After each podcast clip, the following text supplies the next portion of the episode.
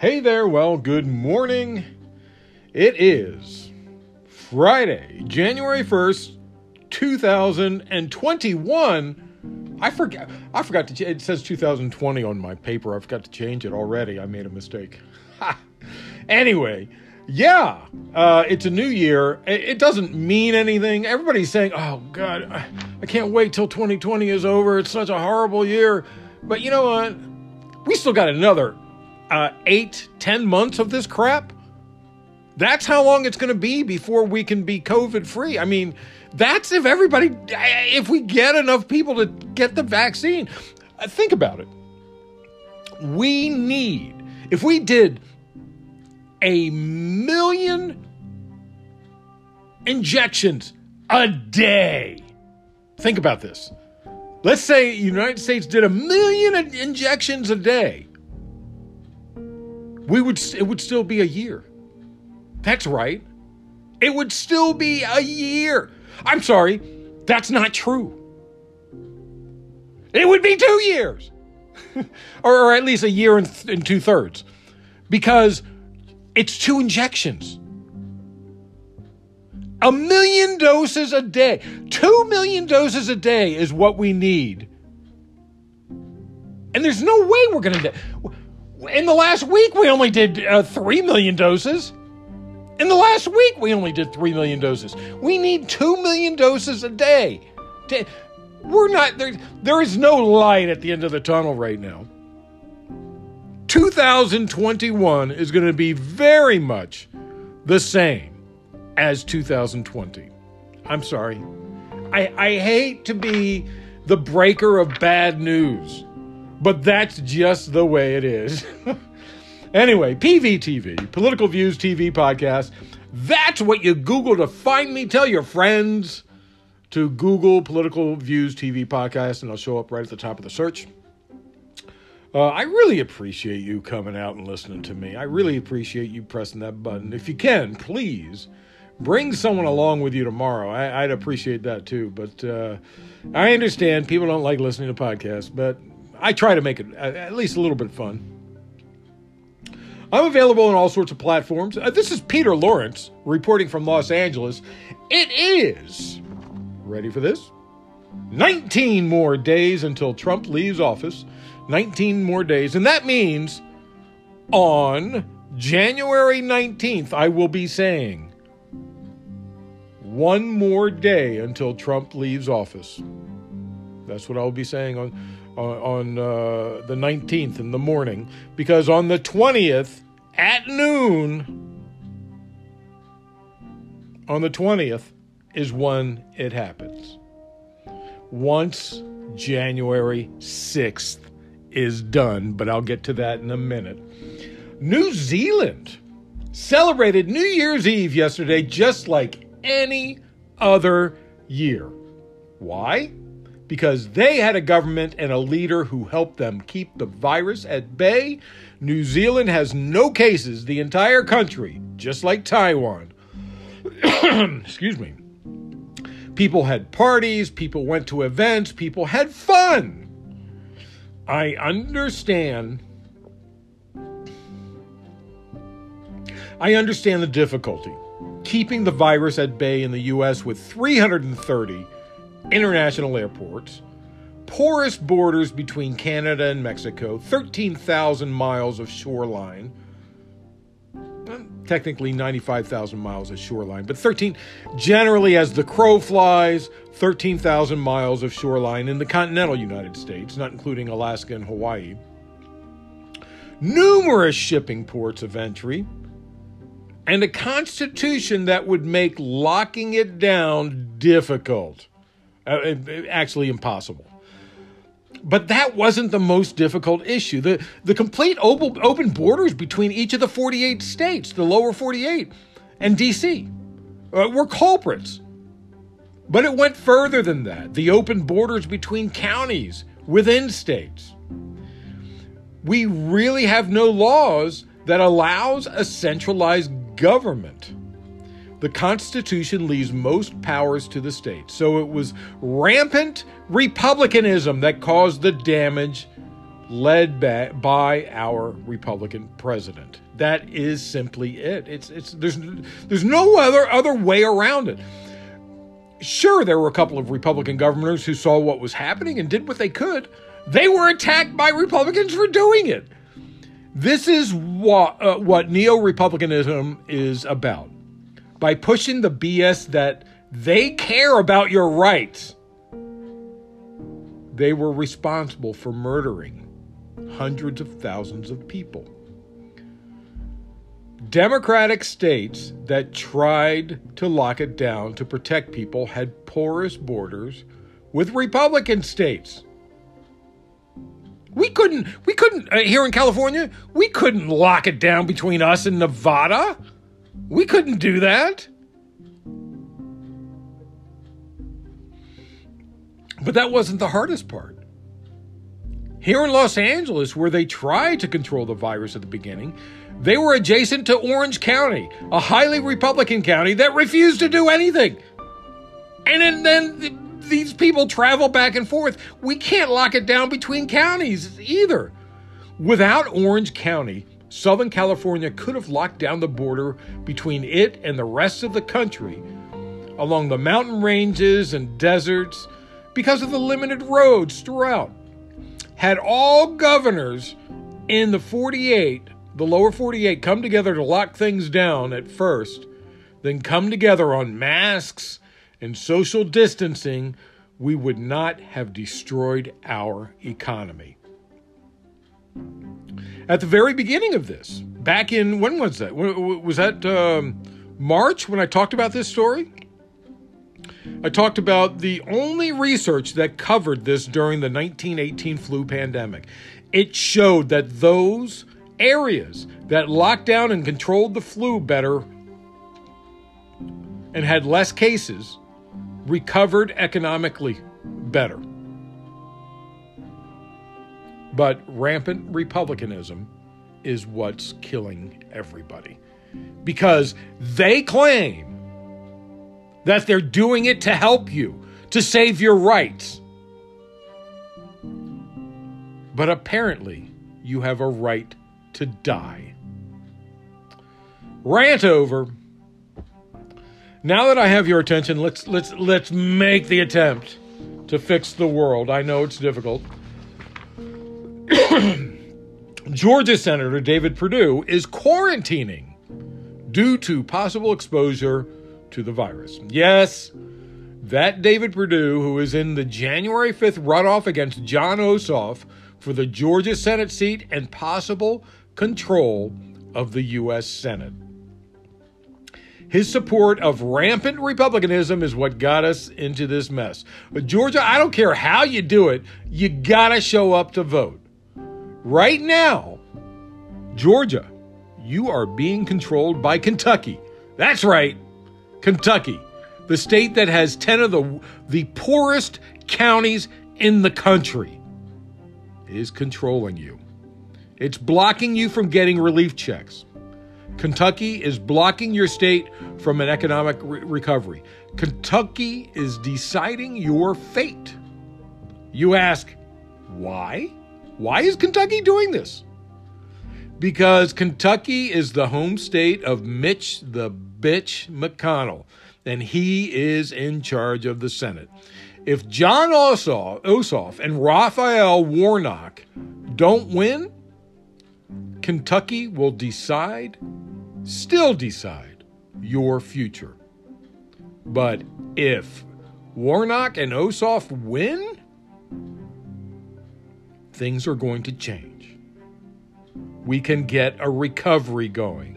Right now, the number one thing that that Kentucky senator, Mitch McConnell, wants to do is hurt the Biden administration. In hurting the Biden administration, he is hurting you and everybody else. Moving on. Vice President Mike Pence is asking the court to throw out a lawsuit brought by Republican Representative Louis Gohmert, uh, Gohmert and 12 other Arizona Republicans. Gohmert uh, filed the lawsuit which sought to prevent Pence from declaring President elect Joe Biden the winner of the Electoral College. Congress is expected to meet on on the 6th. This is what I was talking about. Uh, to certify Biden's victory. This is the end all. You know? Um, yeah, uh, um, uh, uh, uh Pence shows up in in in in in, uh, in the Senate and he says, "Okay, this state goes to Biden. This state goes to Biden. This state goes to Trump. This state goes to Biden." He's basically just reading off a list. Uh, anyway, in his lawsuit, Gohmert alleged that Pence has exclusive authority and sole discretion to open and permit the counting of the electoral votes for a given state. Since Trump has claimed that voter fraud in some states tipped the election in Biden's favor, Gohmert alleged that Pence expected certification of Biden's win would be unconstitutional. Apparently, Representative Louis Gohmert has never read the Constitution. Ah, first, it doesn't matter what Trump says. The courts decided that voter fraud did not happen. That's number one. Number two, Pence doesn't have this power. He doesn't have it. He has nothing to do with it. He's just he's just there for window dressing. In, in the Friday response to Gohmert's litigation, Deputy Assistant Attorney General John V. Cog, uh, Coughlan, Coughlin uh, wrote that the lawsuit is not a proper vehicle for addressing the counting of electoral votes because plaintiffs have sued the wrong defendant. Pence has nothing to do with it. He's just, you could type it into a computer and have a computer do the same thing because Pence has nothing to do with it. He's required to read what the outcomes are as part of his duties as president of the, of the Senate, he's expected to preside over the congressional count of the electoral votes. Since all 50 states have officially certified their election results, the electoral votes are already set. There's nothing he can do. Pence can't do this. Gohmert said Wednesday that his lawsuit was geared to making Pence take a more active role in the event and reject some electoral votes. In actuality, Pence is bound by law to present the actual elector votes. Republicans really just want a civil war, is what they want. Uh, two, re- two uh, moving on. Two Republican members of uh, the House of Representatives uh, told CNN that they uh, expect at least 140 of their GOP colleagues in the House to vote against counting the electoral votes on January 6th, when Congress is expected to certify Joe Biden's victory which is really stupid. They're just showing I, Ben Sasse. Remember, I talked about Ben Sasse yesterday. How he said that they're just holding a pistol to the Constitution. This is disgusting. This is so disgusting what they're doing. Uh, Trump's Republican allies have, have have virtually zero chance of changing the result, only to delay by a few hours the inevitable affirmation of Biden as the Electoral College winner and uh, the next president of the United States. You know, a couple days ago, I skipped a story about a hospital worker who allegedly purposefully left the vaccine out in a Wisconsin hospital so uh, it would go bad. Honestly, I found it incredible. And, and, and I mean, when I say that, I, I mean that in the original sense of the word, in that it didn't seem credible. But they asked him, and he admitted to it. Well, local police uh, announced yesterday the hospital worker has been arrested, but what are they arresting him for?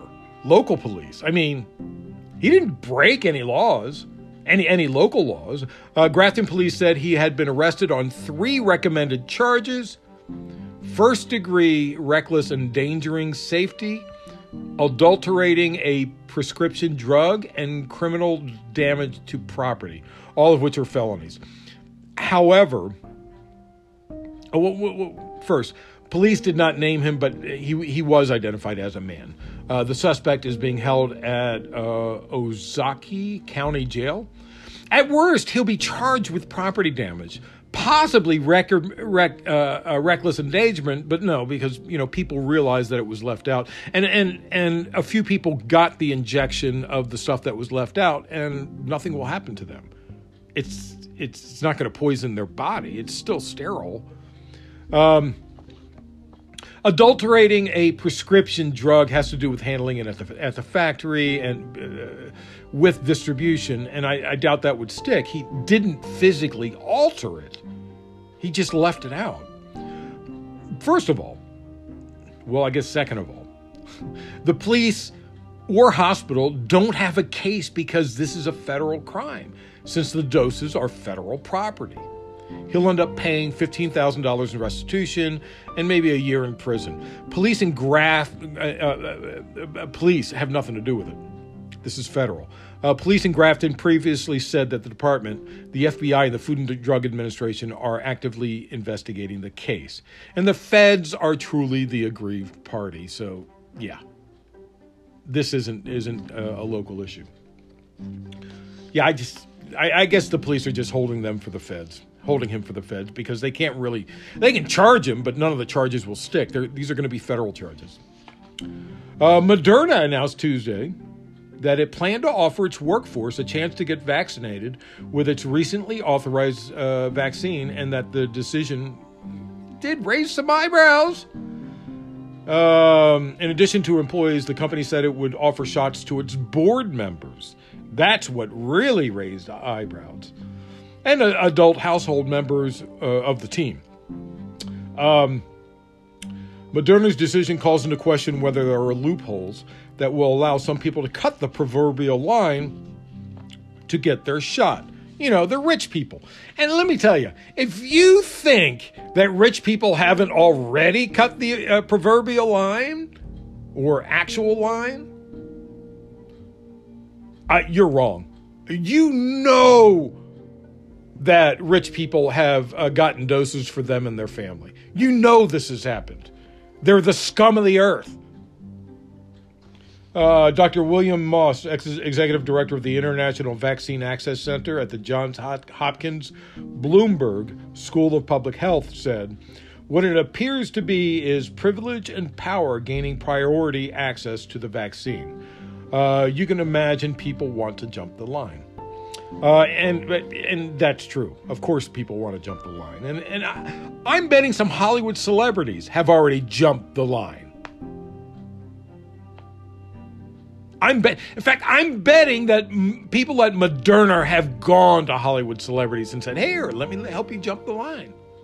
Anyway, in a company statement, uh, Moderna said it is making the shot available to its workers in the U.S. through a voluntary and confidential program uh, to provide an additional layer of COVID 19 protection because Moderna workers are conducting essential services in developing, manufacturing, and delivering the vaccine. Of course, Pfizer said the exact opposite. They said that they, their people will take the uh, vaccine in order that they qualify, according to uh, the government. So, you know, some people think one way, some people think another way. Um, uh, but anyway, I'm sure uh, that Moderna's decision is making rich people say, oh, let's pull out the checkbook, see what we can accomplish. I'm sure some hospitals need some wings named after Moderna. Uh, anyway, I wanted to make it short today. It's New Year's Day. Welcome to 2021. Much the same as 2020. That's it. Thanks for listening. It's Friday, January 1st, 2021. Make sure to put that on your checks.